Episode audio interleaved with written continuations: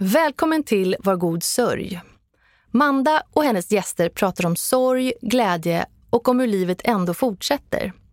Kom ihåg att de är endast experter på sin egen sorg och förlust. Om du eller någon du känner mår dåligt, sök hjälp.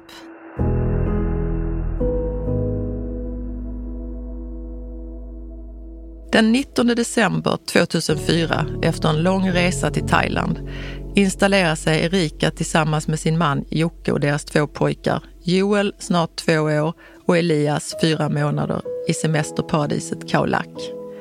Detta var inte bara en efterlängtad semester för Erika, det var även hennes första långa resa. De varma soliga dagarna spenderade Erika med barnen i familjens svala bungalow. Men på annandagen den 26 december bestämde hon sig ändå för att ta med pojkarna ner till stranden en stund. Hon tittar ut över havet, inser snart att det är någonting som är fel. Sen gick det snabbt. Med Elias i sin famn springer hon. En gigantisk våg hinner ikapp. Hon faller handlöst, hamnar på rygg och samtidigt glider Elias ur hennes famn. Nu ska ni få höra min vän Erika dela med sig av sin ofattbara och smärtsamma historia om morgonen när hennes två små pojkar försvann för evigt.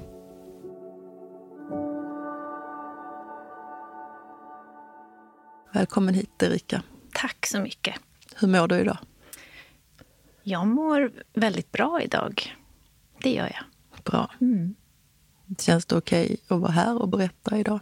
Ja, det gör det. Det känns viktigt att få berätta om kanske dels händelsen men också sorg och hur man tar sig igenom livet på olika sätt. Om vi går tillbaka till er resa till Thailand 2004. Berätta på morgonen när du vaknade, om du börjar från början. Ja, vi hade ju två väldigt små barn och speciellt lilla Elias som bara var fyra månader som gjorde att ja, men nästan alla förmiddagar, mitt när det var som varmast, spenderade jag tillsammans med honom främst inne på, i vår bungalow. För han inte klarade av värmen. Och det visste vi ju när vi åkte ner till Thailand, att det blir en speciell resa att resa med ett sånt litet barn. Men vi tog ändå chansen och tänkte att det här blir liksom vår tid tillsammans, hela familjen, och få njuta av lite bad och vänner och en ny kultur. Så det var fina dagar. Det var såklart mm, mycket oro i början att resa med två så små barn men vi insåg ganska snart att det gick väldigt bra att göra det. Ehm, vi hade så fått lite varningar hemifrån från barnavårdscentralen och så vidare. De tyckte absolut inte att vi skulle åka med ett sånt litet barn. Och det där hade jag väl med mig i början att okej, okay, jag ska vara uppmärksam på allting och vara noga med hygien och, och allt sånt där. Men det gick ju superbra och jag ammade ju honom så att eh, han fick ju verkligen i sig både vätska och allting han skulle. Så det var ju ett väldigt smidigt sätt att resa måste jag säga. Men just den här morgonen så, så hade vi bestämt så att vi skulle gå ner till stranden allihop tillsammans eh, en kort stund och se hur det fungerade. För det låg som en liten skog innan man kom ner till stranden och där var det ganska mycket skugga. Så där hade man kunnat ställa en barnvagn. Så Jocke gick nog före lite grann med Joel vad jag minns och de andra vännerna och sen så kom jag och Elias lite senare. Och det var så fantastiskt vacker dag. Det var klarblå himmel, blåste ingenting. Alldeles, alldeles stilla på vattnet. Vi sa just det att det var ett speciellt ljus från havet. Det var nästan så lite förtrollande vackert. Men så började vattnet dra sig ut långsamt men väldigt, väldigt långt ut. Och vi hade ju sett ebb och flod liksom tidigare där, att det kunde vara väldigt stora skillnader. Men nu var det fel tid på dagen och det liksom, vattnet gick åt fel håll. Um, och till slut kunde man börja se fiskar liksom, som låg och sprattlade på havsbotten. Och, och, så kraftigt hade det ju aldrig varit med att vattnet drog sig ut. Um, så jag gick och frågade en thailändsk ung man, har jag för mig att det var, lite på sidan av stranden som jag tror arbetade nere på ett eller annat sätt. Um, och frågade att vad, vad är det här för någonting? Är, har ni sett det här förut? Ska det vara så här? Är det, är det naturligt att vattnet drar sig ut så långt? Och då sa han till mig att ja, men passa på att titta här nu. Det här, det här är något naturfenomen som hände för tio år sedan, så, så passa på och, och titta. Så jag tänkte att okej. Okay. Men någonstans i mig så gnagde någonting att det här är fel. Jag kände pulsen börja stiga. Det var någonting som inte riktigt stämde, men jag kunde liksom inte sätta fingret på exakt vad.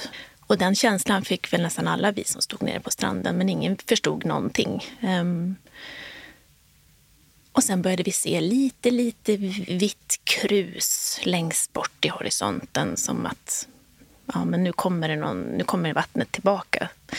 Um, och det såg liksom inte så mycket ut för världen. Men sen, ja, kanske ett gäng hundra meter åt sidan mot där vi stod så eh, var det någon, jag tror att det var prinsen kung, kungens son eller någon släkting till thailändska kungen som var på besök i Khao Lak just. Ehm, så det låg massa militärbåtar utanför eh, den stranden där de befann sig för att ligga lite vakt. Och eh, när det här vita kruset stötte på de här militärbåtarna så flögs de som små leksaksbåtar upp i luften typ och sen försvann de. Och då fattade vi, shit, nu kommer det vatten och nu måste vi springa. Ehm, så då började vi instinktivt plocka ihop våra grejer. Men sen sa vi, nej skit i grejerna, nu springer vi. Och Elias låg ju i vagnen en bit upp i den här lilla skogsdungen med myggnät på och allting. Så att jag upp där, fick inte av myggnätet från vagnen men minns att jag till slut slet upp honom och fick honom med mig. Eh, och hinner kanske springa. Alltså, jag har ingen aning för jag fick ett extremt adrenalinpåslag och tunnelseende. Men jag kanske sprang 10-20 meter och sen sa det bara pang det var ett dån av dess like. Och sen blev det bara liksom svart. Och så slogs mina ben undan. Det kom som ett förvatten. Att jag ramlade på rygg, men jag höll fortfarande i honom. Men sen kom det mer vatten och då var det som att hamna i en torktumlare. Liksom. Armar och ben överallt. Och han gled ur min famn som en blöt tvål. Och då tänkte jag att nu är han död. Tänkte jag direkt.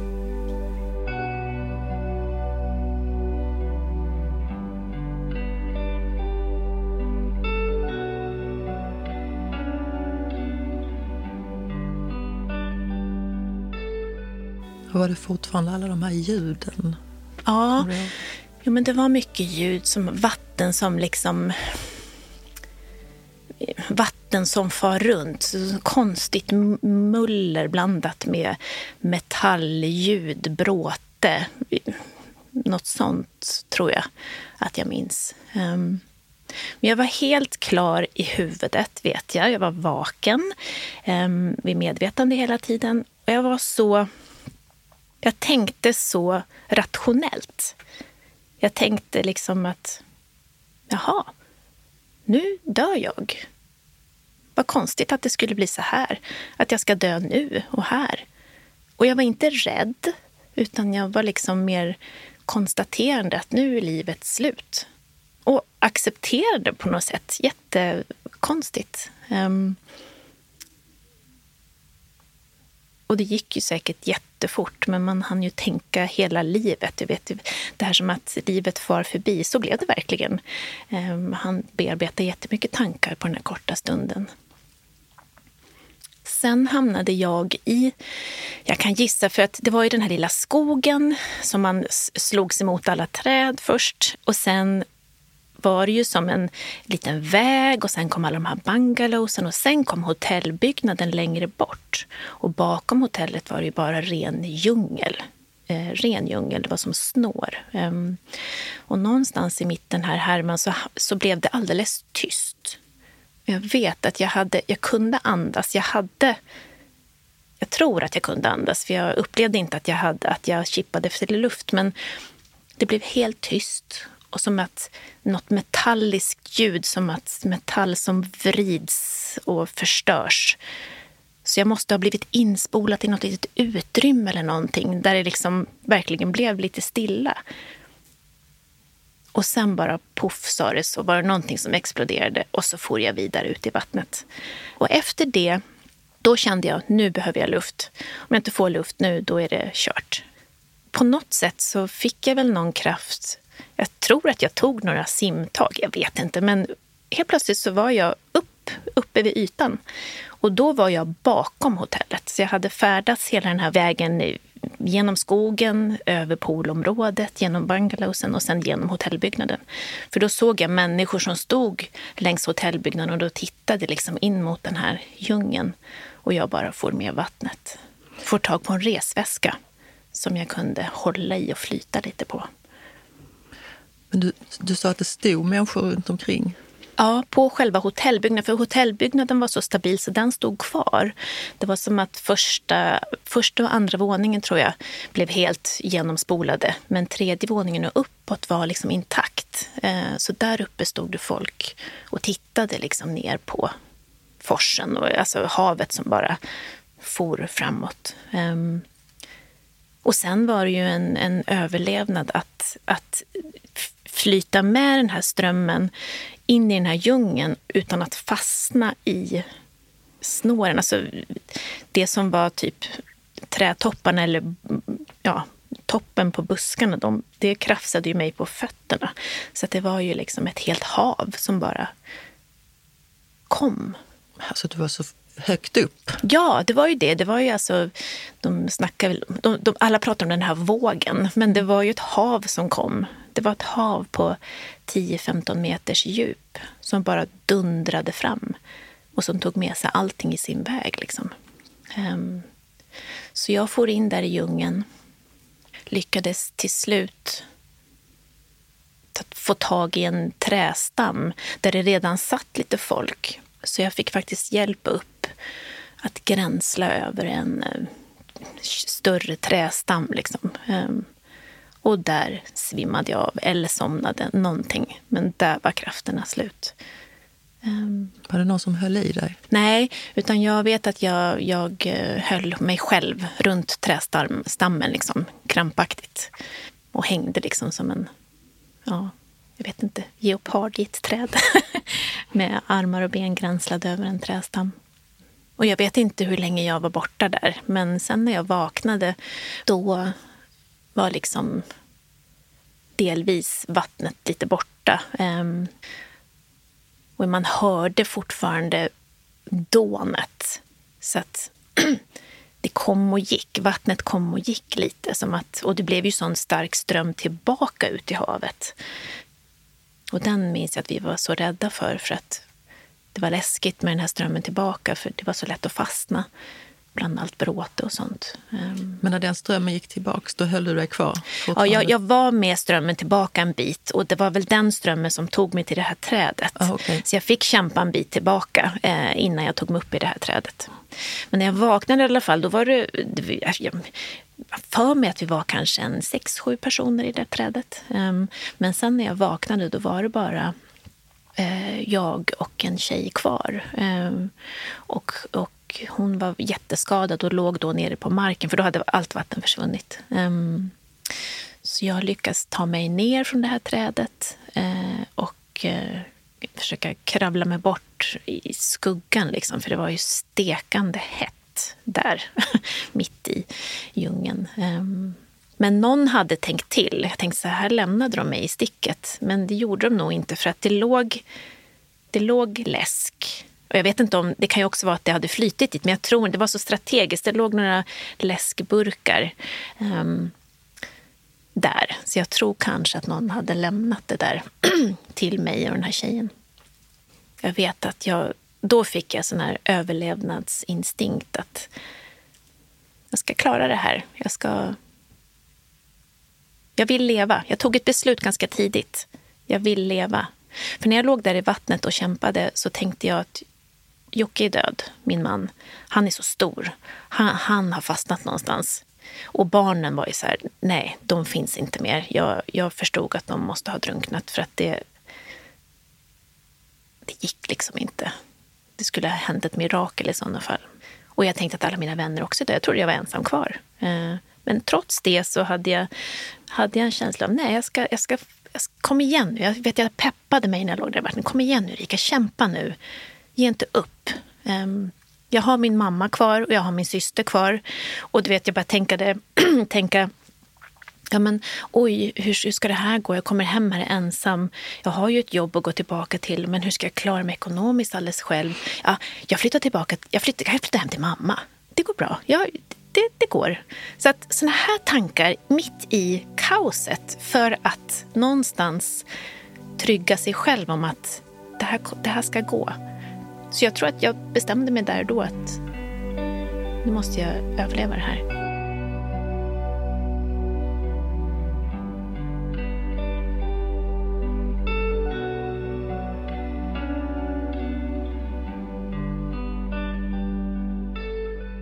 Egentligen är jag stum, men nu pratar jag. Ja.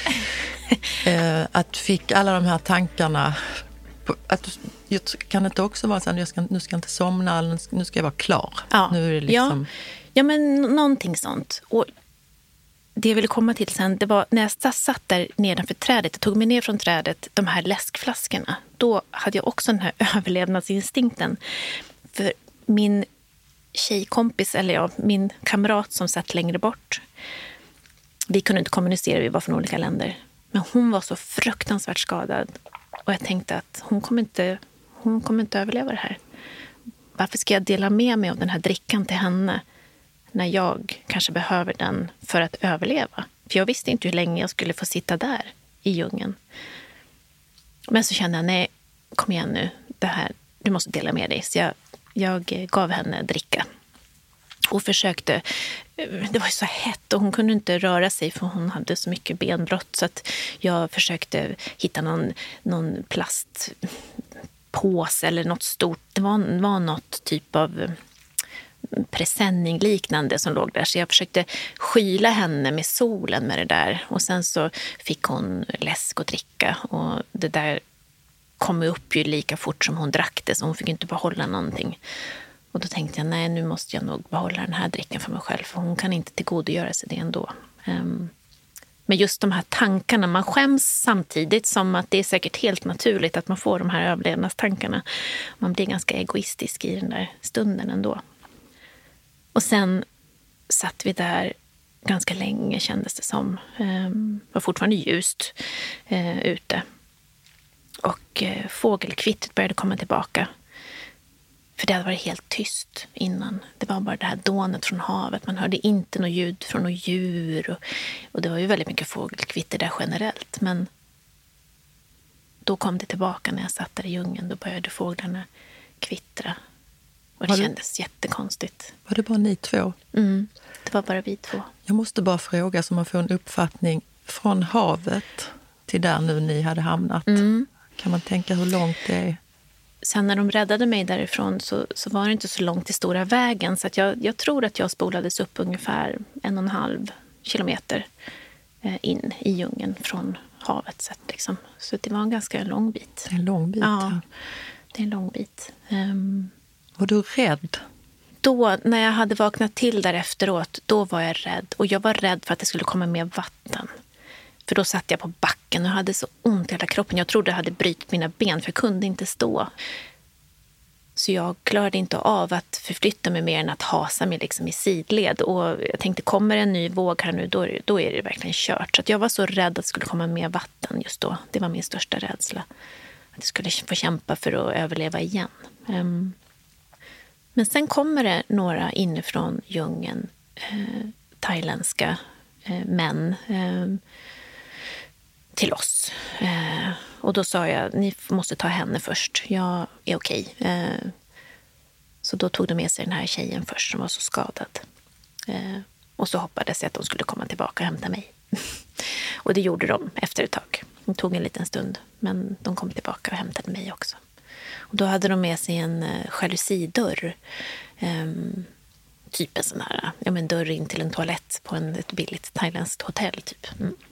Eh, så den fick jag ligga på som bår när de bar mig ut från djungeln. Eh, och jag minns att de skrek och härjade. Det var ju liksom ormar säkert och, och djur som de var rädda för. Ehm, så ibland fick vi stanna och så var det någon som ja, var där med sin machete och kikade efter vad det kunde vara som rörde sig i buskarna och så där. Så det var lite läskigt vet jag när de skulle ta mig ut därifrån. Men, Men det känns inte som du tänkte, för det tänkte jag också när jag satt och tänkte, alla ormar. nej, jag, jag, det snuddade väl tanken, men nej, jag eh, ville inte riktigt tänka på det då. Nej, men jag, säkert. men jag var mer rädd för mer vatten, att det skulle komma en till våg. Det var, vilken, det var den största rädslan. Vilken överlevnadsinstinkt du hade. Ja. Alltså, allt det här du berättar. Ja, det är faktiskt ganska intressant att analysera faktiskt. Eh, hur olika man kan reagera som människor i olika situationer och, och vilken styrka jag hade just då. det är helt otroligt, eh, faktiskt. Men då bar de dig på den här dörren? Precis, de bar mig på dörren och så fick jag sitta på ett, eh, ett um, bilflak eh, och så körde de mig till närmaste sjukhus. Och då när jag satt där så såg jag ju alltså, förödelsen och då var det här ändå en bit upp. Vi, det fanns ju någon, vägarna hade ju också spolats bort men det fanns någon liten väg att köra på. Men det var ju liksäckar och döda kroppar överallt och alltså, hus som var helt raserade. Så jag förstod ju att det hade hänt något fruktansvärt. Men jag förstod nog fortfarande inte vad som hade hänt. Jag visste inte att det hade varit en jordbävning. Jag hade aldrig hört talas om en tsunami i hela mitt liv. Um, så jag förstod inte vad som hade hänt. Men så fick jag, tog sig till ett litet, eh, ja, det lokala sjukhuset som såklart var överbelamrat med patienter och, och skadade människor. Och det var ju verkligen kaos. Så de radade upp oss innanför entrén eh, på så här bårar på golvet. Fick vi sitta och vänta på någonting. Vi visste inte vad. Um, Hur såg det ut där? Var det mycket folk? Det var jättemycket folk. Det var folk överallt. Um, och jag tror faktiskt att jag såg den här tjejen som var i djungeln. Ehm, men det var, hon var övertäckt med ett, med ett tyg. Så jag tror faktiskt inte att hon klarade sig. Ehm. Ah, det var ju så skadade människor och folk skrek och blödde. Och, och, det var ju liksom inte kanske... Det var ju mycket, mycket sårskador och skärskador och sånt. Det var ju inte så mycket benbrott egentligen, för vattnet bromsade ju, men sen var det mycket bråte i vattnet. Um, och jag trodde jag hade brutit mina ben. Um, det var ingenting som stack ut eller så, men jag hade så fruktansvärt ont. Jag kunde inte gå och jag kände ju att hela min kropp var som ett stort skrapsår. Liksom. Det sved ju från alla håll och kanter. Och lite, egentligen inte så farliga skador på benen, men lite så små sår såg det ut att vara. För du hade ju ändå passerat en massa bråte, som du sa, längs vägen. Precis, absolut. Ehm, och i början där släpats liksom på backen egentligen i vattnet med hållandes skydd. Jag skyddade ju inte mig, för jag höll ju mitt barn. Eh, så det var ju mitt jag höll ju honom så att jag hade ju ingenting att att eh, ta emot mig med. Ehm, och det hade inte hjälpt ändå. Men när jag sitter där, på den här, ligger på den här dörren eh, iklädd en hawaiiskjorta och en t-shirt som byxor för att jag, kläderna åkte av. Man hade ju inte en... Man var ju spritt naken liksom. Eh, för vi stod ju i bikini där nere på stranden. Den var inte kvar. Så sitter jag där och då ser jag Annette och Tobbe, våra vänner från hotellet, kommer in genom entrén. Och jag bara, Annette, Tobbe.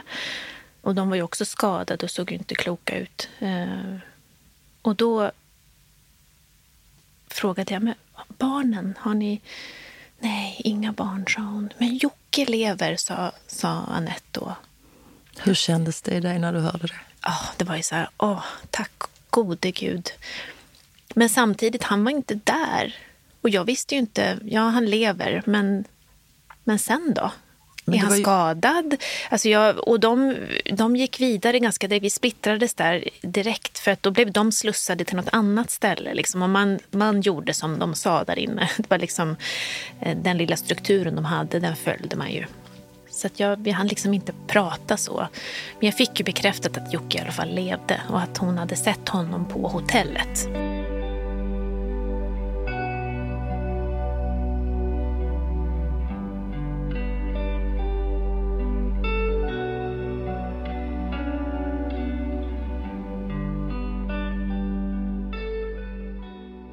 Du fick ju två besked där. Jocke Ja, lever, mm. men inga barn. Nej, de hade inte sett några barn. Och de hade ju också en son med sig som inte heller fanns kvar som de hade, alltså de hade hittat. Ehm, så någonstans så, så blev jag ju jätteglad över att Jocke levde och samtidigt fått bekräftat att nej, men barnen finns nog inte mer. Men man, klart man hade något litet hopp där någonstans ändå att det, att det skulle finnas en chans att någon hade räddat dem. Um, Ja, sen låg jag på den där dörren eh, länge. Um, jag fick... Um, var ett, ett par från Stockholm som, som tog lite hand om mig på sjukhuset. Det tog jättelång tid innan vi fick liksom, bli undersökta och, och så där. Naturligt, det var ju verkligen kaos. Um, men vi blev förflyttade till ett annat rum där vi fick sitta och vänta. Jag fortfarande låg jag på den här dörren. Um, och ehm, nu vet jag att, att hon frågade om hon fick titta på min rygg. Så, eller jag, jag tog, tog av mig, jag var alldeles blöt, så var det med den här skjortan. Uh, så att jag, jag uh, skulle få byta till lite andra kläder. Ehm, och då fick hon en chock när hon tog av mig kläderna för att det satt ju typ små pinnar kvar i ryggen och, och, och jag kände ju ingenting. Man var ju som, man var, jag var i total chock naturligtvis. Ehm, så att min kropp, det var ju det sista jag brydde mig om. typ. Så jag vet att hon satt och plockade ut små pinnar där i min rygg och försökte tvätta med någon liten tvättlapp eh, det hon kunde liksom och var så bekymrad. Och jag blev sämre och sämre där. Jag, jag hade jätteont och jag eh, fick feber och mådde liksom kyvens. Så till slut så fick jag... Ehm, jo, så här var det. Vi, på ena sidan korridoren så var det lite sjukhussängar och på den andra sidan låg vi. Mm, och jag på min dörr eh, och de andra som kunde gå. Liksom. Ehm, så jag vet någon tillfälle så var det en familj som hade en säng och så, så flyttade de sig därifrån. Och då såg jag min chans. Bara den där sängen ska jag ha. Så jag vet att jag hasade mig över det smutsiga golvet och du vet, jag minns lite djungelns lag. Nu ska jag ha den här sängen. Jag kan inte ligga på den här dörren längre. Eh, så då slapp jag jalusidörren och fick jag ligga på en lite mjukare madrass. Det var också en sån här överlevnadsgrej. Man kämpade för så här små saker. Jättekonstigt. Det känns absurt att, att tänka på det så här i efterhand. Men ja, det var ju liksom liv och död. Man fick kämpa för sig själv. Det var ingen annan som gjorde det. Liksom. Hade ni någon, någon medicin? Eller? Men vi fick ändå smärtstillande till slut. Jag, jag vet att jag fick smärtstillande som jag mådde väldigt dåligt av. Ehm, mådde illa och sådär.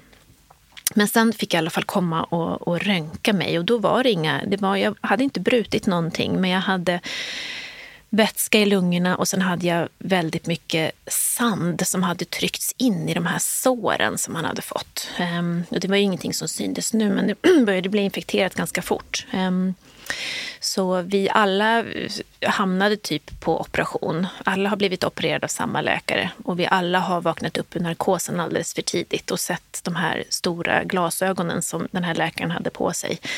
Flera som berättar samma historia så att det var någon stackare som jobbade dygnet runt.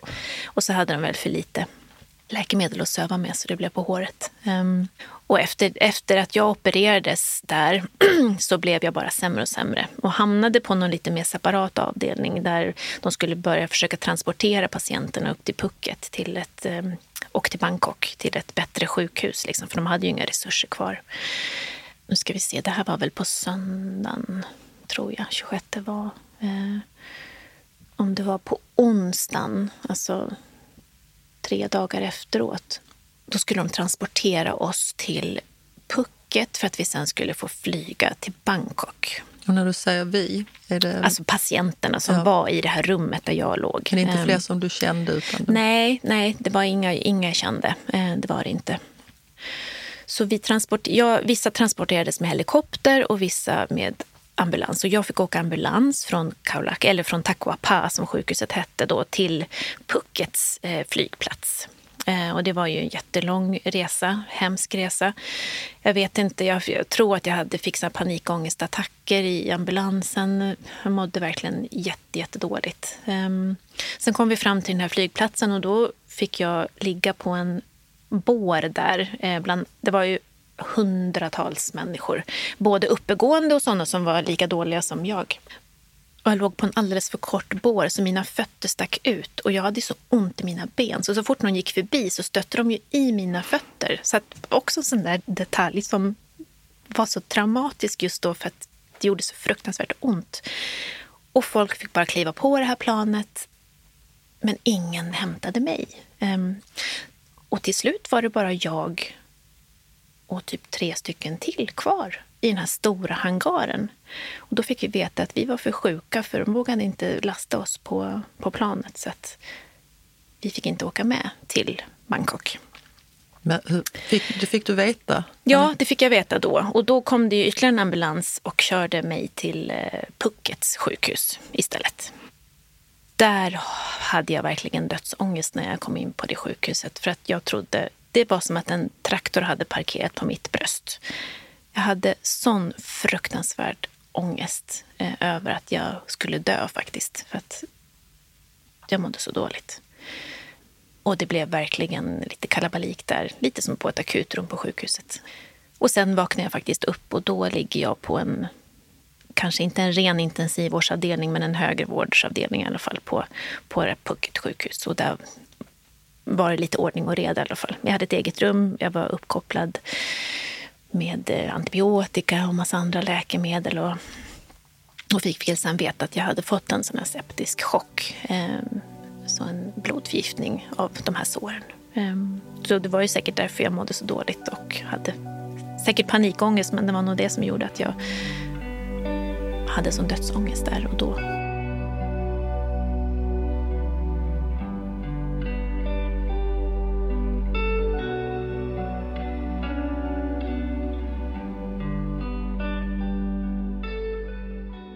Så då började jag i alla fall jag känna mig trygg med att jag var på ett ställe där man faktiskt tog hand om mig. Eh, och då kände jag nog kanske för första gången att jag kunde slappna av lite.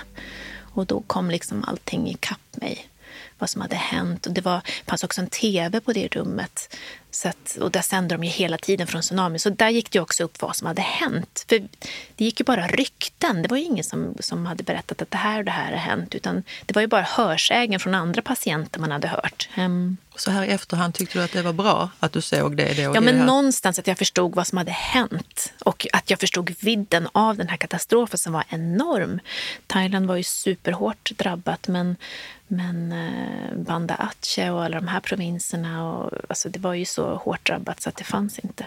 Så det blev också lite chockerande att se, men samtidigt någonstans, okej, okay, nu, nu känner jag mig ändå i trygga händer någonstans.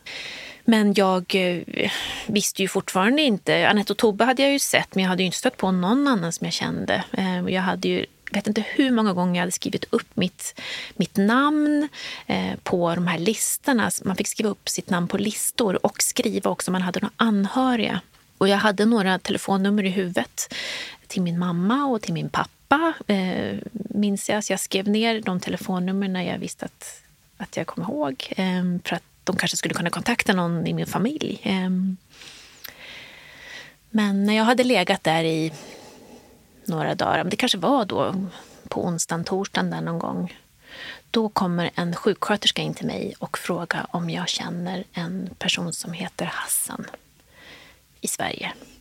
Och jag sa det, ja, det var min kusins man. Han är här i telefonen, säger hon. Så då fick jag första gången prata med någon av mina anhöriga hemma i, i Sverige. Och det var Hassan som hade lyckats lokalisera mig via några listor någonstans då till det här sjukhuset. Och sen lyckas få tag på en sjuksköterska som med hjälp av sin privata mobil var så schysst och, och lät oss prata. Minns du vad du sa? Nej, jag gör inte riktigt det. Faktiskt. Men jag vet att han, han frågade om det var jag. Om bekräft, vill få bekräftat att det verkligen var jag. och det var det. Så det var skönt. Då visste ju jag att, att, eh, att de fick veta där hemma att jag levde. Mm. Hur lång tid tog det innan du... Ska inte jag snabba på din historia? Nej, nej jag, eh, jag kom hem till Sverige ungefär en vecka efter Du kom hem, så du, Jocke, du träffade inte Jocke? Nej, så här var det. När, när eh, Jocke blev omhändertagen, han kom, ju all, han kom aldrig till det här sjukhuset där jag låg. För det var full i bukt, fick han veta. När han skulle bli, bli eh, lämnad där av en familj som körde honom. Så han fick åka till en annan lokal liten sjukstuga och få lite... han klarade sig ändå ganska bra. Han hade lite småsår. Eh, klarade sig bra alltså, eh, fysiskt. Eh, så han fick, eh, det var en thailändsk familj som tog hand om honom så han fick sova hos dem första natten. Och Sen så fick han, sattes han på en buss till Phuket och blev där omhändertagen direkt av en svensk eh, man som eh, tidigare hade arbetat, arbetat som insatsledare eh, inom brandförsvaret eh, och som var där på semester och som tillsammans med sin dåvarande flickvän öppnade som ett litet center där de tog hand om, om drabbade människor. När Joakim klev av bussen från Kaulak till Phuket då såg den här Robert, som han heter, Jocke och tänkte att den här mannen måste jag ta hand om. För då visste ju han ingenting. Jocke visste ju inte att jag levde, för han, han hade ju inte träffat mig. Um, och han hade väl samma tanke om barnen, liksom, så han trodde att han var helt ensam kvar. Um, så Robert tog hand om Jocke och såg till sen att han satte honom på ett plan hem till Sverige ganska snart. Så den dagen när Hassan lokaliserade mig, då hade Jocke redan, var Jocke på flygplatsen och på väg hem. Så att eh, Jocke hade fått höra att det eventuellt fanns någon på något sjukhus i Phuket som kunde heta Erika ehm, eh, Söderqvist som jag hette då. Eh, men det var liksom så osäkert och Robert är så rationell så han skickade hem honom och det var nog någonstans ändå ganska bra. Så att han satt i luften när jag blev liksom lite identifierad hemma vid. Ehm, så jag låg själv där på sjukhuset ungefär en vecka totalt. Så jag kom hem till Sverige den 4 januari med ett, eh, en sjukhustransport. Mm. Um, och um, var ju fortfarande rätt illa däran. Jag hade jättekraftiga infektioner som hela benen var svullna och, och massa läkemedel och sådär. Men eh, jag blev ju piggare och piggare och, och fick åka hem med eh, smärtstillande pump och lite grejer. Så då kom jag till Danderyds sjukhus och där möttes jag upp av Jocke och min familj. Ehm, och ehm, sen var jag på Danderyds sjukhus ungefär i två veckor innan jag fick komma hem. Hur var mötet med Jocke? Ja, jag var totalt neddrogad. Så jag var så likgiltig i, mitt, i mina tankar han hade sett fram emot att vi skulle återförenas och det skulle bli så här fantastiskt möte. Men det blev inte det, för att jag var helt väck. Så det var supertraumatiskt för honom. Och för mig var det ganska likgiltigt. Jag, eh, jag var i chock. Jag hade liksom, känslorna hade jag stoppat undan någon annanstans eh, för att kunna överleva. Liksom. Ehm, så, och det sa de på sjukhuset också, att vi var, jag var rätt väck. Det gick liksom inte riktigt att få kontakt. Vi verkade, jag verkade väldigt kall, um, visade inte några känslor. Men det var ju ren försvarsmekanism. Att den där hade jag tryckt bort för att liksom kunna överleva någonstans. Så det blev inte det där fantastiska mötet som man kanske hade tänkt. Um, men nu var vi i alla fall tillsammans. Och han lämnade inte min sida um, under de här två veckorna. Och då fick han, han lämnade inte din sida sa du, men han sov han där hela tiden då också? Ja, han sov där. Han var väl hemma och gjorde lite ärenden och sånt och fixade och grejade. Och, och det var ju mycket annat som skulle fixas runt omkring såklart.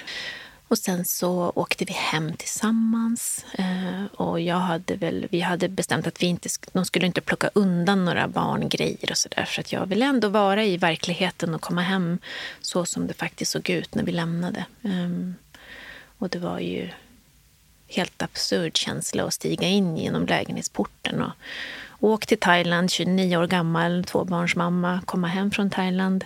Fortfarande tvåbarnsmamma, men utan barn. Eh, men det var helt overkligt. Um, Hur var känslan när ni steg in i lägenheten?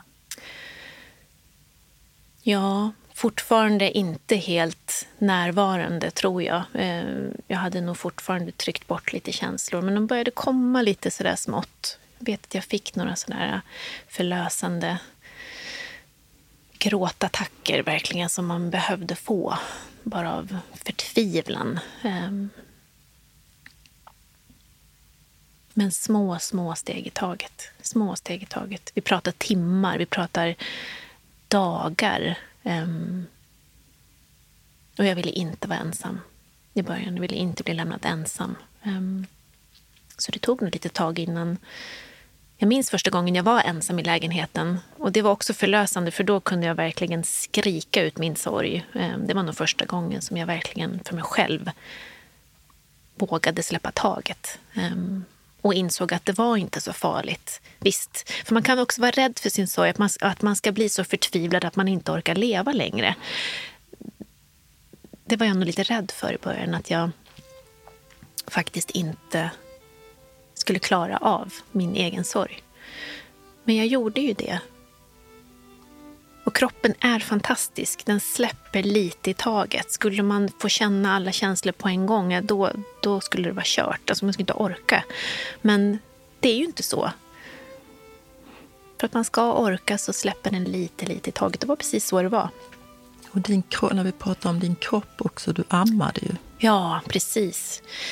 Jag ammade och det var ju supertufft i början för det var ju Ja, alltså, det var väl också kanske därför jag fick sån tidig feber. och så där. Man kände sig, Jag hade ju sprängfyllda bröst. Liksom. Det var ju förskräckligt och det gjorde så jätteont. Och jag, det läckte ju så jag försökte linda handdukar runt. Och, och sen vet jag när jag kom till, jag kom till det här eh, Pucket-sjukhuset. Eh, då frågade jag kan man få någonting för liksom för att minska mjölkproduktionen. För, men då, då hade det redan gått så många dagar så då hade det redan börjat avtagit. Um, men det måste också vara en ständig, allting annat är en ständig påminnelse, ja. men just det. Ja, verkligen. Och så fort man hörde något litet barn skrika så var det ju påtagligt. Att då, då var det så tydligt att jag hade haft ett litet barn. Men nu har jag inte det längre. Men vi tog, vi tog dag för dag. Vi hade som, jag var ju fortfarande så skadad och hade otroligt mycket sår som skulle läggas om typ varannan dag. Så våra vardagar såg liksom ut som att vi hade liksom små inbokade tider i kalendern. Och det var det där som var våran, vårat liv. Um, jag skulle åka och lägga om de där såren. Man skulle, sen fick vi ju komma till de här fantastiska samtalsgrupperna eh, via Röda Korset och Ersta. Så de här mötena, det var liksom det som vi orkade boka in och det var det som höll oss uppe. Att man hade en aktivitet varje dag med något litet. Sen orkade man inte något mer. Eh, men också en anledning att göra någonting, komma iväg hemifrån. Um, är det viktigt? Ja, för, för, för, oss, för oss var det nog väldigt viktigt. Och sen hade vi sån tur att vi i de här mötena fick träffa de här fantastiska människorna. En sjuksköterska som la om mina sår på ortopeden på Danderyds sjukhus. Hon var en helt ljuvlig person som vi fortsatte ha kontakt med sen. Som bara liksom bemötte oss för de vi var. Det var så enkelt, vi kunde prata om allting. Hon konstlade inte till det, hon var inte rädd för att möta oss. För det, det var ju lite så att folk var lite rädda att möta oss. Vad ska man säga? Vad, vad, hur ska man bete sig? Och, och, det kunde man själv bli lite nervös över. Och nu måste vi mildra ångesten hos den vi möter för att det här är så jobbigt. Men hos de här människorna som till exempel den här sjuksköterskan och i den här samtalsgruppen, det var ingen som, som eh, gjorde något konstigt av det. De bara fanns där. Det fanns det så naturligt och det var så befriande. Eh, och så viktigt med de här människorna. Det låter ju fantastiskt. Det är så man vill att det ska vara. Ja. Hade du också motsatt bemötande? Nej, jag minns faktiskt inte det. Um, och jag tror kanske att det berodde på att vi inte utsatte oss för så mycket. Vi, vi var väldigt försiktiga med vilka vi träffade. Um, så att, och, nej, och hela min familj och alla mina vänner de var helt fantastiska eh, också med att faktiskt backa. För att det som var viktigast för oss då, det blev den här lilla samtalsgruppen med föräldrar som hade förlorat barn precis som vi hade. Det var de människorna vi kunde vila i att umgås med. För vi behövde inte förklara för någon hur vi mådde. Vi behövde inte berätta någonting, utan vi bara var. Ehm, och man förstod varandra så fint i den här gruppen. Ehm, så det blev liksom livlinan i början. Det måste ha varit jättejobbigt kanske för våra familjer, för de ville ju så gärna finnas där, men de kunde inte göra så mycket. Det var bara tiden som behövdes här. Ehm, de hjälpte till med mycket annat runt omkring, eh, som med praktiska saker. Och det, det tror jag att de uppskattade att de fick göra. Ehm, men just det här att den psykologiska aspekten, den behövde vi göra med de som förstod vad vi hade gått igenom. De, här, de grupperna, det var, var det två olika grupper? Du sa Ersta och Röda Korset? Nej, det var de tillsammans. Ersta och Röda Korset de, hade sam, de samarbetade. Okay. Mm. Nej, så de ordnade samtalsgrupper för olika typer av drabbade. Eh, och det som visade sig ganska snabbt var att man behövde nästan identiska grupper vad man hade varit, blivit eh, drabbad av. Som vi i vår grupp, där hade vi föräldrar som hade förlorat alla sina barn. De hade inga överlevande barn, för det var också skillnad hur man sörjde och hur man levde. För hade man ett överlevande barn då, var, då hade man en helt annan situation att, att leva för det barnet. Att var detaljer, men, men det kunde krocka. Vi förstod inte riktigt varandra. Och det var Röda Korset och Ersta som satte ihop de här samtalsgrupperna. Och det var ju liksom helt fantastiskt. Hur många var ni i gruppen? Vi var två stycken par, förutom mig och Jocke. Eh, och sen var det eh, två stycken Eh, personer som hade förlorat hela sina familjer, om man säger, även respektive och barn. Mm. Eh, så, så såg vår grupp ut. Och, och, i den här gruppen då så ingick Annette och Tobbe också, som Precis. ju är vår, våra gemensamma vänner. Precis. Förlåt, det var tre stycken som hade förlorat både respektive och barn som var med. Ehm, ja, men det stämmer. Anette och Tobbe var med. Eh, och det blev ju liksom eh, våra nära vänner tillsammans med Erik och Sara som också ett par som också ehm, hade förlorat sin dotter. Ehm, och då var det både män och kvinnor i samma grupp? Ja, både män och kvinnor i samma grupp. Um, och sen blev det lite att vi delade upp det lite ibland också. Ibland så träffades bara kvinnorna, ibland träffades bara männen. Men mestadels så träffades vi allihop. Det var vår överlevnad verkligen då. Mm. Jag som såg er lite från sidan, ni var ju så sammansvetsade. Mm. Och det du säger nu, det här med familjerna som kanske kände att du sa någonting så att ni visste ju vad ni pratade om. Ja, precis. Men det visste ju ingen Nej. runt om. Nej. Och jag känner igen då det, att mm. man ville hjälpa till men man kunde, det fanns liksom inte... Jag förstår ju det nu. Mm. Ja, verkligen. Det där, alltså vad ni betydde och betyder för varandra. Ja, precis.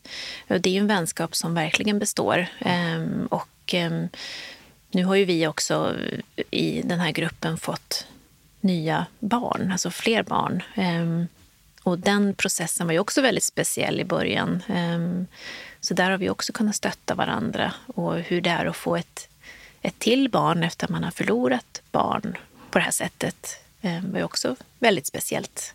Och det ska vi komma till ja. alldeles strax. Ja. Jag tänkte, jag är lite nyfiken på jag är nyfiken på allt. Men hur du och Jocke, sör, ni, sörjde ni olika, tycker du? Och ja. i olika faser? Det, det, gjorde vi verkligen. Eh, Jocke tog ju den här rollen ganska tidigt, att ordna med allt det praktiska. Och jag tror att det var hans överlevnad i början, att få fokusera på något annat. Och han gick in i det väldigt, väldigt hårt. Um, så hans sorg kom mycket senare. Um, vi gick om lott, kan man väl säga. Och det kan vi fortfarande göra, men, men väldigt, väldigt tydligt då att när den ena var riktigt, riktigt nere, då försökte den andra att stötta och vice versa. Um, så att vi har nog dragit vi har dragit varandra hela tiden och försökt liksom parera för det. Ehm, han och jag, vi sörjde olika. Jag pratade så mycket med mina, de här väninnorna i den här gruppen och, och han pratade mycket med sina eh, vänner, men på ett annat sätt. Vi var mycket mer ältande och i sorgen och, och djupa samtal medan där kanske det blev lite mer ytligt till en början och också för en liten överlevnadsinstinkt. Um, så vi har verkligen sörjt, sörjt på olika sätt. För det kan jag också tänka, det måste ju vara jobbigt att leva också i ett förhållande. Att när man har varit med om någonting sånt här så kan man ju tänka, oh nu svetsas de samman. Mm. Men det måste ju också vara jobbigt. Ja, det är klart. Jättejobbigt. Verkligen. Och jag vet, någonting som var lite tufft i början det var att han var så otroligt lycklig att jag levde. Han, hade ju, han fick ju veta när han hade mellanlandat där på vägen hem till Sverige. Då fick han veta att jag levde. Han hade trott att jag var död ända fram till dess. Jag visste ju ändå att Jocke levde. Så jag hade ju det hoppet med mig hela, hela den här resan efter katastrofen. Så han, det var ju som att han fick tillbaka mig. Han fick ju tillbaka livet. För att han trodde att han var helt ensam. Um, och den där utgångspunkten gjorde att han var så fantastiskt lycklig när jag kom hem. Och jag var i en chock och hade liksom kanske börjat sörja redan på ett annat sätt. Så där var kontrasterna ganska stora i början. Ehm. Men sen så, så kom ju sorgen ikapp honom också såklart och då, då var jag lite starkare istället den stunden och då kunde jag bära honom när han behövde ligga på soffan och bara få vara i sin depression så, så fanns jag där istället. Och vi har varit väldigt lyhörda för varandra och accepterat olikheterna. Så det har ändå gått bra. Mm. Barnen, när kom de? tillbaka ja, menar jag. Alltså, ja, eh, det var ju också en, en sak som Jocke engagerade sig väldigt mycket i. Identifieringsarbetet tog ju tid naturligtvis. Och vi var ju frustrerade över att det tog sån tid. För det enda som var viktigt för oss det var att få hem dem. Också för att få en tydlig bekräftelse. Okej, okay, de, de finns inte mer. Um, och jag tror att vi åkte tillbaka till Thailand ganska snart för att påskynda identifieringsarbetet och hade hoppats att vi skulle ha fått med oss kropparna därifrån när vi åkte hem. Men så blev det inte. Men det var nog någonstans en viktig del i, i hela processen att få vara där och få följa lite identifieringsarbetet och få, få besö återbesöka platsen. Och jag var jätterädd för att åka tillbaka men det var nog ändå det helt rätta just då. Så vi kom väl hem från Thailand. Vi åkte ner i februari, alltså efter, eh, och kom hem i, i, april. Vi var nere nästan två månader. Eh, och eh, vi hade begravningen i augusti, för de kom hem olika. Joel kom hem först och sen kom Elias hem. Ehm, det var lite svåridentifierat med lill, lillskrutten. Han, ja, med DNA och sånt där. Det var ju så man fick göra och fingeravtryck och fotavtryck. Och, allt sånt för att få en rätt identitet. Men till slut kom de hem. Så det var på sommaren där, ju, juni, juli, som de kom hem. Eh, en i taget. Hur fick ni meddelandet? Um, det var polisen som kom. Jag var... Nu har jag inte riktigt minne av det, men jag var i alla fall ute i vår sommarstuga och Jocke fick beskedet att, att Joel var identifierad. Så var det. Och och eh, då åkte han ut till mig och berättade det.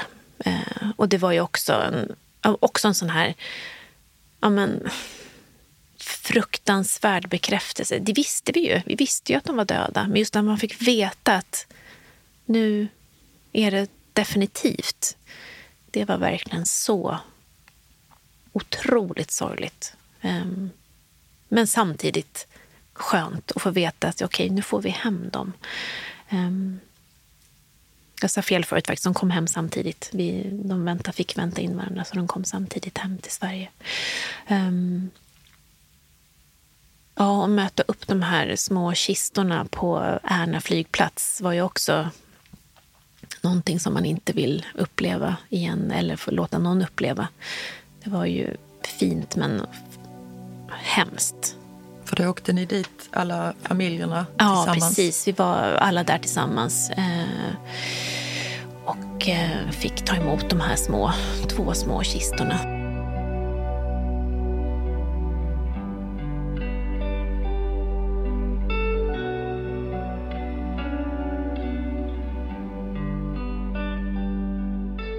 Alla de här bitarna, det är så fruktansvärda händelser. Jag förstår inte hur vi klarade av allt det här. Men vi gjorde det och jag tror att det blev i steg. Man hann bearbeta allting en sak i taget. Det tog ju sån tid allting. Det här hände ju jag minns inte när exakt vi mötte upp de här på Ärna, men det måste ha varit där i juni, juli någon gång. Och det här hände i, i december. Så att all den här tiden tror jag någonstans har gjort att sorgen har fått tagit tid. Det var ingen jättesnabb process, men någonstans kanske det var bra. Alltså det du säger nu är så viktigt. Att sorgen får ta sin tid. Ja. Det finns så många människor som skyndar på, bland annat jag själv gjorde det. Ja. Det är bra. Jättebra att du säger det. Ja, jag, för det är, det är olika faser och det är så mycket man ska bearbeta hela tiden. Och nu när vi kommer vi är lite längre fram Ja. i tiden, vad hände efter? Ja, eh, det första som hände för att vi kände att nu måste vi se framåt, jag och Jocke, och vi vill också få vår familj att se att det finns hopp för oss. För de var ju så oroliga. Hur ska det gå? Kommer de att hålla ihop? Kommer de klara det här? Så vi gick och gifte oss i 2005 i april. Det blev ett litet överraskningsbröllop där vi bjöd in. Vi skulle ha en liten minnesstund sa vi för pojkarna och jag hade fyllt 30 i samma veva. Så vi gick och gifte oss för vi kände att vi måste ha lite glädje här nu. Vi måste visa att vi, vi ska fixa det här. Vi ska hänga ihop. Så det gjorde vi och det blev en jättehärlig liten fest. Och sen blev ju jag gravid inte direkt efter det, men strax efter det någon gång där. Eh, så att Olle föddes ju 2006 i februari. Helt fantastiskt. Och jag tänker det, min, min kropp var så skadad och så sargad och så mycket sorg och så mycket mediciner, antibiotika och annat under en lång, lång tid att jag kunde bli gravid. Det var ju också helt fantastiskt. Att kroppen fixade det, det var ju faktiskt wow. Tänkte du då också, var det någon liksom, hur tänkte du då när han, han kom? Då kom en pojke. Tänkte du på dina Ja. storebrö, eller Mm, vi, storbröderna? vi visste ju att det var en pojke som skulle komma, det hade vi tagit reda på. Ehm, Och någonstans så kände jag att tack och lov att det är en pojke. Det hade inte spelat någon roll säkert, men just då så kändes det väldigt, väldigt bra att eh, det kom en till pojke. Nej, men, och helt, helt fantastiskt ljuvligt och sorgligt samtidigt. Jag trodde nog att jag skulle bli en sån här eh, nervös hönsmamma eh, redan från start. Men jag kände mig ganska cool i allt det där. Eh, jag hade faktiskt haft två innan och jag var ju bekväm med rollen som att vara förälder eh, och vara mamma. Det var nog också väldigt skönt att jag hade lite rutin på det där. Men det var ju ett stort, en stor glädje för, hela, för oss och för hela familjen och allting. Och så hade jag ju mina fantastiska väninnor som blev drabbad, var drabbade av samma sak som också vid det här tillfället redan hade fått varsitt barn. Så att vi tre hängde ju ihop tajt, tajt och gick igenom alla funderingar som man kan ha som nybliven mamma, men med två barn som inte finns längre. Så det var också ett fantastiskt stöd i de här fantastiska kvinnorna som vi har ältat saker fram och tillbaka. Och skrattat har ni gjort. Mm. Berätta om vad skratten har betytt för er mitt i allt det här fruktansvärda. Ja, men det är jätteviktigt. Och jag minns en, en situation, det var ganska tidigt efter. Vi var så sargade, skadade, men jag hade kommit hem från sjukhuset i alla fall. Och vi hade en vän som sov mycket hos oss, som, inte, som också var drabbad, som inte ville bo själv. Och en någon kväll så, vi, vi var jätte, vi vågade inte dricka någon alkohol. Vi var så här, usch, vi, vi, vi ville vara kontrollerade. Vi, vi kände att, men den där kvällen tror jag faktiskt att vi tog något litet glas. Och vi satt, alltså det spårade totalt ur. Hade man stått utanför som inte drabbad och lyssnat på våra samtal så hade man trott att då skulle vi behöva bli inlagda, att vi hade psykoser allihop.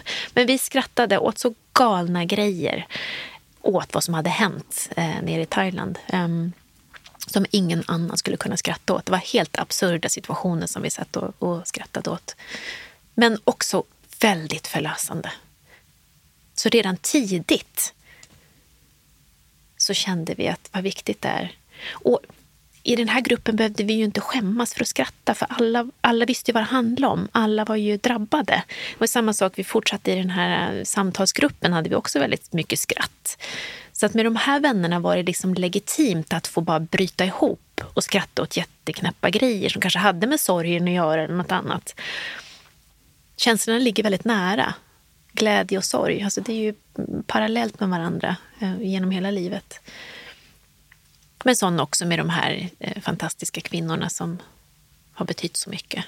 Nej, som du säger, det ligger nära, nära varandra och det är viktigt att skratta också. Ja, och att man, får, att man tillåter sig det. Kände du att andra vänner runt omkring kanske inte jag tänker, hur upplevde du med vänner som då kom lite ut i, ja, de andra vännerna helt enkelt? Eh, om de pratade om sina barn eller höll de tillbaka?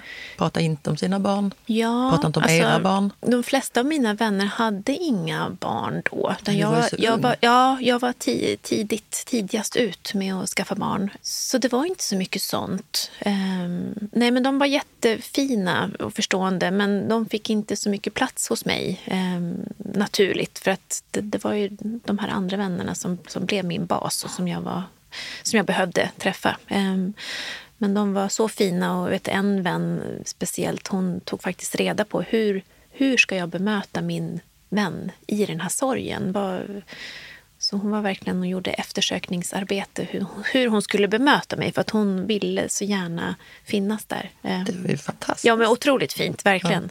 Och sen var det min syster som hade en liten son som var jämngammal med Joel och det var ju jobbigt i början att träffa honom men, men samtidigt också härligt sen när man kunde börja glädjas och kanske ännu mer när Olle hade fötts för då hade ju jag också ett barn eh, levandes att glädjas åt. Om du ser tillbaka på dig själv, du var 28? Jag var 29, 29. När, när katastrofen inträffades, precis. Mm. Och du ser på dig nu. Mm. Är du samma människa? Är du, det är klart att du är samma människa, men hur ser det ut inuti Erika?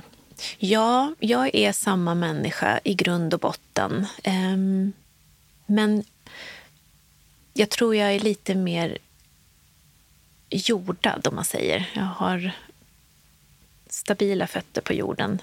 Jag har väl kanske bestämt mig för att inte bli upprörd över små saker. Jag har ganska, ganska stort tålamod, skulle jag vilja säga. Och det har nog blivit större med tiden. Och att men det är typ inget som förvånar mig längre. Um, så den acceptansen har nog blivit större. Och jag är väldigt eh, förstående i att, att möta nya människor. Att man vet aldrig vad som finns där bakom. En fasad eller ehm, vad man bär på för ryggsäck. Ehm, jag jobbar inom vården nu och, och det finns oftast en anledning. Om man, om man har ett dåligt möte med en person till exempel, ett, ett möte som inte blir bra för att den ena parten, den man möter kanske är stressad eller arg eller eh, aggressiv eller någonting, så brukar jag oftast tänka att det finns någonting, en anledning bakom det där varför den här personen beter sig som den gör och det vet inte jag. Så jag tror att jag försöker ha en större förståelse för människor och hur man beter sig och hur man, hur man, hur man är som människa det tror jag att jag har fått erfara efter allt det här. som... Alltså den erfarenheten har jag fått med mig. Och det är du väldigt bra på. A- annars så tror jag att jag är, är ändå väldigt densamma som jag var innan. Innan allt det här hände så jobbade du med ekonomi.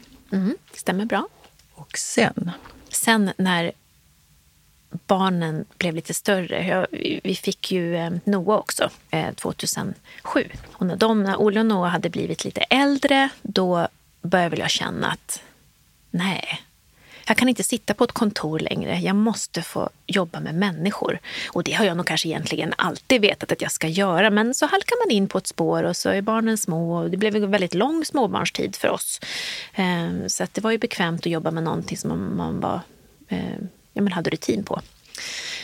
Men så började jag kolla runt lite grann och jag hade så, faktiskt så positiva upplevelser från vården nu när jag själv mm, blev drabbad av allt det här. Ehm, så jag började kika lite på att bli sjuksköterska och, och, insåg ju ganska direkt att oj, det här var ett brett yrke. Här kan man göra mycket. Ehm, det finns ju massor man kan jobba med. Så jag fick komplettera upp lite mm, naturkunskap och sen så testade jag att söka in och tänkte att jag kommer nog inte in. Men så gjorde jag det. Så jag hoppade på spåret och blev även lite inspirerad av dig, Manda, faktiskt. För du hade gjort samma resa lite innan. Så jag jo. tänkte att det är faktiskt möjligt det här. Jag kommer ihåg den där boken som du hade med en liten groda på. Ja, precis. Så satt jag och pluggade naturkunskap när vi sågs där på någon yogaresa. Ja, mm. ja. ja, men så kom jag in i alla fall och eh, kände väl direkt att det här var ju jättekul. Så nu har jag jobbat som sjuksköterska i sex år och jag ångrar det inte en sekund. Och jag känner att med min livserfarenhet så Ja, men det är jätteroligt att möta dessa människor varje dag. Eh, sen är det ett jättespännande jobb. Mm, ingen dag är den andra lik, så som det var när man satt på ett kontor och visste precis hur dagen skulle bli. Så är det ju inte här. Du vet ju inte när du kliver på på morgonen vad, hur dagen kommer vara och vad du kommer få möta för någonting. Eh, och just det här att få arbeta med team och, och fantastiska kollegor är också eh, väldigt, väldigt roligt. Så det är, lite, ja, det är lite tack vare det jag var med om att jag vågade ta steget och att det kanske blev just det här, att det blev sjuksköterska. Um, för jag kände att de individer jag har träffat under den här resans gång som har jobbat inom vården på ett eller annat sätt, sjuksköterska, någon insatsledare, eh, samtalsterapeuter, allting att man verkligen kan göra skillnad genom att bemöta människor på ett bra sätt. Det är inte så svårt, men... Det är ändå svårt. Ja, kanske. Det är många som tycker, men du, det här, alltså det, måste, det är ju ett jobb som passar dig handen i handsken och så är du ju privat också. Ja.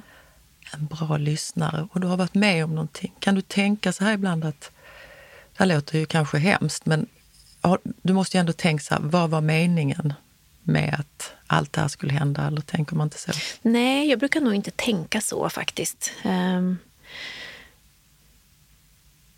jag tänker, nej, det hade säkert blivit bra om det här inte hade hänt också. Ehm, men kanske ett annat liv, såklart. Eh, nu blev det ju ett annat liv med allt det som har hänt. Och, och det blev ett väldigt bra liv. Ehm, och de stegen jag har tagit har varit i rätt riktning för min utveckling och för att jag ska må bra. Men jag tror, som du säger, det här bemötandet av människor, att man faktiskt man kommer så långt med att bara lyssna. Och sen möter jag mycket anhöriga i mitt arbete som, som har det otroligt tufft med sjuka anhöriga eller faktiskt att någon faktiskt har gått bort också såklart. Vill du säga vad du jobbar, vad det är för sorts sjuksköterska du är? Ja, men jag jobbar inom akut hjärtsjukvård. Um, och det kan ju bli eh, väldigt traumatiskt såklart. Med, eh, det kan ju vara personer som går bort väldigt hastigt eller så är det en annan process. Men, men att just bemötandet av anhöriga i sorg, det är jag verkligen inte rädd för. Eller att bemöta patienter som också är i sorg för att de är så sjuka. Det är jag inte heller rädd för. Utan där kan jag känna att det finns att jag faktiskt kan få vara ett stort stöd genom att det kanske är mina erfarenheter som, som eh, bottnar i det. Att jag känner mig trygg i de situationerna. Och då blir oftast det mötet väldigt bra. Ja, och jag, jag, kan tänka mig, nu vet ju inte jag hur de situationerna ser ut exakt, men att du också lyssnar men också vågar fråga. Ja. Som kanske inte så många vågar fråga. Nej, så kan det vara. För eh, du måste ju själv ha upplevt att människor ryggar tillbaka. Nej, jag, frågar, jag frågar ingenting om pojkarna. Mm. Eller, men du mm. kanske då skulle istället... Jag vill att ni ska fråga mm, någonting. Mm. Känner du att pojkarnas... Eh, pratar människor runt omkring dig för lite om dem? Eh, då är det liksom bli suddigt? Mm.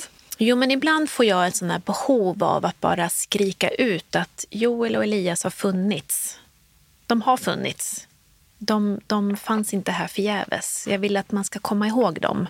Eh, min familj, de finns ju alltid där och, och kommer ihåg. Men ibland är det ibland är det viktigt att bara få berätta om vad som har hänt. För det är inte självklart att jag gör det. Om jag får frågan idag, ja, hur många barn har du? Då beror det helt på situationen, tiden, vad jag svarar på den frågan. Ofta så blir det att jag har två barn, Olle och Noah. Och det är för att om jag berättar då vad som har hänt, då blir det följdfrågor. Jag har inga problem med det, men det måste finnas tid för den personen jag möter. Det kan vara ett, ett tillfälle när det inte funkar att kanske berätta. Och ibland gör jag det ändå, men, men eh, och där kanske också lite för att försvara den som har ställt frågan. För det blir oftast ganska chockartat och, och mm, lite så bedrövelse. Var, var, varför ställde jag den här frågan? Den andra personen. Men jag vill inte att det ska vara så. utan Jag berättar hemskt gärna, men det är också viktigt att det finns lite tid att göra det runt omkring. Um. Ja, för du jobbar ju på ett sånt jobb. Jag, ibland så frågar ju människor mig på jobbet. Ja, mm. ja men eh, vad gör din man? Ja. Och, och då jag, jag, jag, kan förstå det för man tänkt så här, ja, men jag vill ju berätta. Ja. Fast det kanske inte är läge. Eller så berättar jag, men då så säger jag, men eh, jag kan till och med säga, håll i hatten nu lite, men eh, ja. så här mm. var det. Han, mm. han, han lever inte längre. Nej, var han sjuk? Ja. ja. Och så berättar jag och sen så får jag och liksom lägga lite så här eh, bomull runt. Mm. Ja. Nej, så. men visst. Ja, men det är precis så det är. Ehm, man, får, man väljer sina situationer lite när det passar att man faktiskt öppnar upp sig lite. Men det är alltid lika skönt varje gång. Ehm, och jag måste säga att ofta om jag har öppnat upp mig då, får man ju, då, då är, vågar ju den andra personen öppna upp sig. För likväl finns det, det finns ju någon sorg hos var och varannan människa på ett eller annat sätt. Ja. Och det får man oftast veta då när man kanske har öppnat upp sig. Så att man ska nog våga prata mer eh, om det för att det gör också att andra människor vågar släppa på sina känslor och berätta vad de har varit med om. Verkligen. För vi alla här ute har någon liten ryggsäck som vi bär på. Av ett eller annat slag. Viktigt ja. att lägga, den lilla ryggsäcken är viktig att ja. lägga på minnet. Och att man inte värderar sorg min sorg är inte värre än någon annan sorg. Du kan inte jämföra den. Någon tycker att ja, men du har ju varit med om det här, det värsta tänkbara. Det, det jag varit med om betyder ingenting. Jo, det gör det visst det. För det är din känsla i stunden. Man kan inte värdera sorg eller förlust. Nej, det kan man inte. Det är snart, nästa år är det 20 år sedan. Ja. När du, får du stunder som du liksom blir alldeles nattsvart fortfarande? Nej, inte nattsvart. Jag kan ha, jag kan ha dippar, absolut. Men de är korta. Um, men det är inte nattsvart längre. Det är det verkligen inte. Ser du pojkarna framför dig? Ja, det gör jag absolut. Sen är det ju svårt. Jag, jag brukar säga till Olle och, och Noah, mina pojkar som nu är eh, 16 och 17, att tänk, tänk om vi hade suttit här vid middagsbordet 16, 17, 19 och 21. Det hade varit något. Vilket gäng! Och så brukar vi skratta lite åt det. Mm. Det är en fantastisk eh, gåva då. Och då önskar jag att de kunde sitta här allihop. Men eh, Nej, de, de finns. Jag, jag, ser dem framför mig. Men det är svårt att tänka sig hur de skulle se ut nu. de, jag, när jag ser dem så, så ser jag ju dem fortfarande som små. Någonstans. Tack så mycket Erika för att du kom hit och berättade. Tack. Jag är glad att du kom in i mitt liv. Detsamma, Amanda. Tack så mycket. Tack. Var god sörj görs av Manda Ersgård och Stray Dog Studios.